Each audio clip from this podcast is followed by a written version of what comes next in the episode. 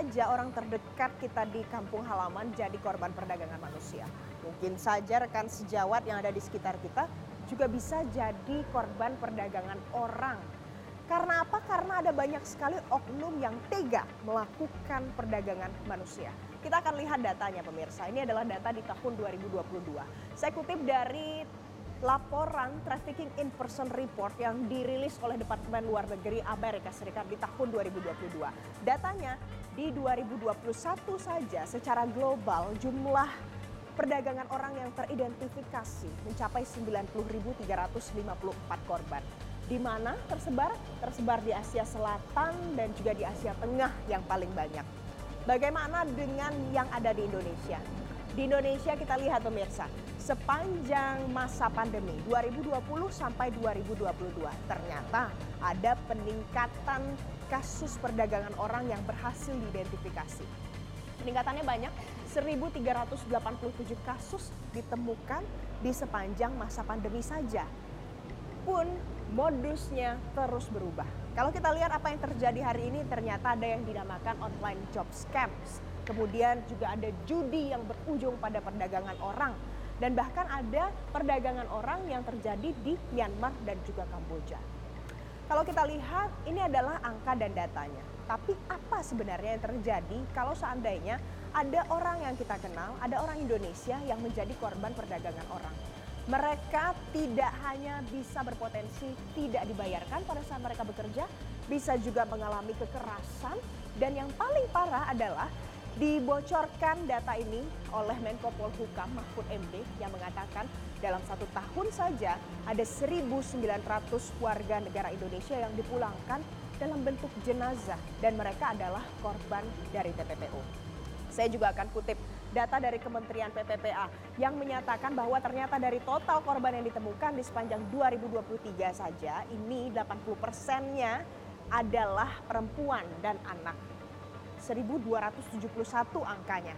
Ini baru 80 persennya. Jadi berapa angka yang 100 persennya? Terbayangkan pemirsa jumlahnya ada sangat banyak.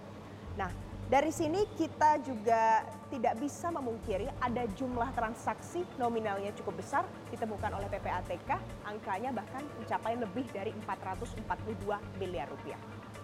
Pertanyaan sederhananya adalah sejauh ini apa saja upaya-upaya yang sudah pemerintah Indonesia lakukan untuk setidaknya meminimalisir dan bahkan mencegah TPPO ini? Ya melewati agent, saya ditipu agent di sini Pak. Kami di sini kerja tidak manusiawi. Tolong bantu kami Pak Jokowi Pak. Assalamualaikum Pak, perkenalkan nama saya Pak Karlani. Saya dari Sumber. Saya WNI asal Sumber saya ditipu. Pernyataan dua orang PMI yang ditipu oleh mafia penyalur migran ilegal ini adalah sebagian kecil dari banyaknya PMI yang berada di luar negeri yang terjebak dalam tindak pidana perdagangan orang. Sepanjang tahun 2020 hingga 2023, Mabes Polri telah menangani 500 kasus TPPO. Setidaknya 500 telah ditetapkan tersangka dan telah diproses hukum oleh jajaran Bareskrim Polri dan Polda. Polri mencatat kasus perdagangan orang paling banyak terjadi pada 2022 Satgas TPPO pun telah dibentuk untuk menangani maraknya kasus TPPO. Kasus perdagangan orang ini seakan tak pernah mati. Data Badan Perlindungan Pekerja Migran Indonesia menunjukkan dari tahun 2020 hingga tahun 2023, setidaknya ada 720 kasus dilimpahkan ke polisi. 255 kasus ditangani kejaksaan, namun baru 42 kasus yang telah sampai pada tahap vonis setidaknya ada 8.161 calon PMI non-prosedural yang diselamatkan.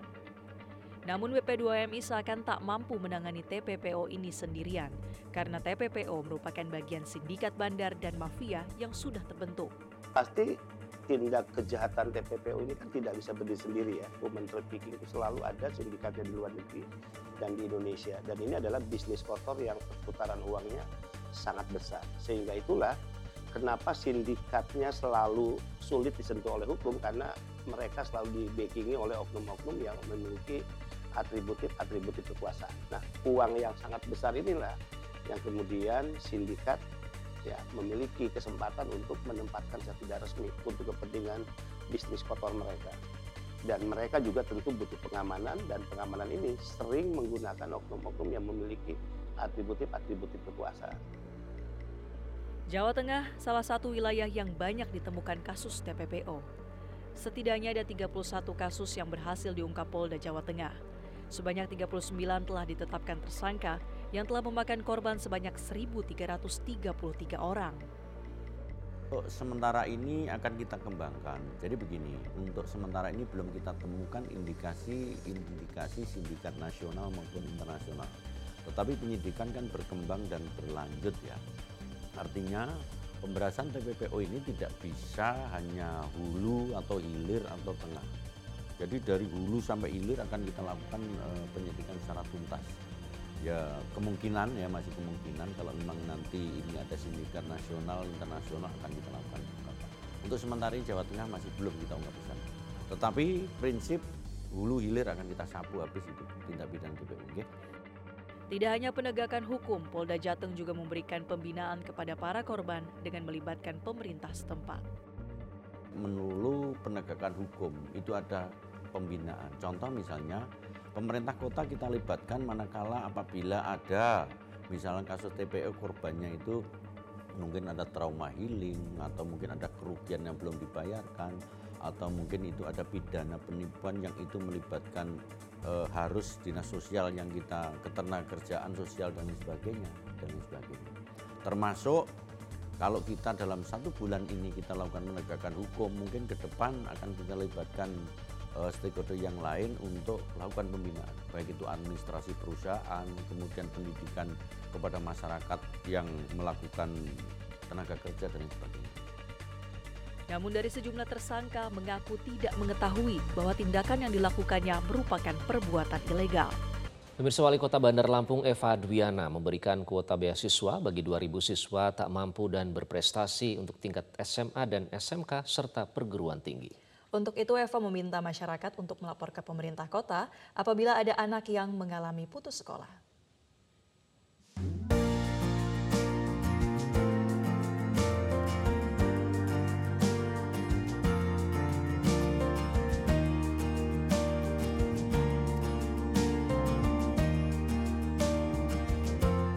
Saat melakukan pantauan ke sekolah-sekolah di kota Bandar Lampung, Wali Kota Bandar Lampung Eva Dwiana menyebut Pemerintah Kota Bandar Lampung melalui program Bina Lingkungan memberikan beasiswa untuk siswa tak mampu dan berprestasi. Beasiswa ini diberikan sebagai antisipasi anak putus sekolah usai lulus dari sekolah menengah pertama, serta bagi warga yang terdampak COVID-19. Wali Kota Bandar Lampung Eva Dwiana menjelaskan, untuk jenjang SMA dan SMK, serta perguruan tinggi, terdapat beasiswa khusus yang akan didata oleh pihak sekolah dengan kuota sebanyak 2.000 anak dengan rincian 1000 kuota beasiswa untuk siswa SMA dan SMK, serta 1000 kuota beasiswa untuk perguruan tinggi di kota Bandar Lampung. Pantauan dari kami dari pemerintah kota Bandar Lampung, uh, khususnya untuk sekolah-sekolah ini bisa berkolaborasi dengan baik. Karena harapan kita anak-anak kita di kota Bandar Lampung ini, Pak juga bilang kalau ada anak-anak yang nanti putus sekolah di jalan, cepat lapor ke kami, pemerintah kota Bandar Lampung, karena kami sudah siapkan beasiswa dan juga ada tempat pelatihan yang akan kita berikan kepada anak-anak yang putus sekolah. Siap. Tapi harapan kita pemerintah tidak ada anak yang putus sekolah. Di sini harapan kita tidak anak ada yang putus sekolah. Kalau kemarin kan data kita yang SMA yang sudah kelas 1, kelas 2 banyak putus. Nah, di sini harapan kita semua dari kolaborasi sekolah-sekolah ya Mudah-mudahan dengan pantauan kami dari pemerintah dan juga komunikasi antara orang tua dengan kepala sekolah, dengan guru-guru ini dengan baik ya. Jadi kami tahu pemantauan anak-anak sekolah yang ada di Kota Bandar Lampung. Wali Kota Bandar Lampung Eva Dwiana juga menambahkan, untuk kuota tiap kecamatan akan berbeda. Hal ini akan diperhitungkan melalui besarnya wilayah serta jumlah rumah tangga kurang mampu di tiap kecamatan. Kalau untuk anak-anaknya seribu anak, ya seribu anak untuk yang masuk SMA, SMK, seribu anak untuk anak-anak yang masuk perguruan tinggi. Di 20 kecamatan seluruh? 20 kecamatan. Jadi 20 kecamatan ini memang kita berikan bagi yang memang e, luas wilayah atau kelurahannya sedikit, ya kita kasih 30 anak hmm. per kecamatan. Tapi kalau yang luas terus banyak juga yang tidak mampu kita berikan sampai 75 orang. Bukan hanya itu, pemerintah Kota Bandar Lampung ke depannya juga berencana untuk memberikan beasiswa S2 untuk guru-guru sekolah. Karena menurutnya, untuk menghasilkan penerus bangsa yang baik diperlukan pengajar yang baik. Dari Bandar Lampung, Andriego Pandega, Metro TV.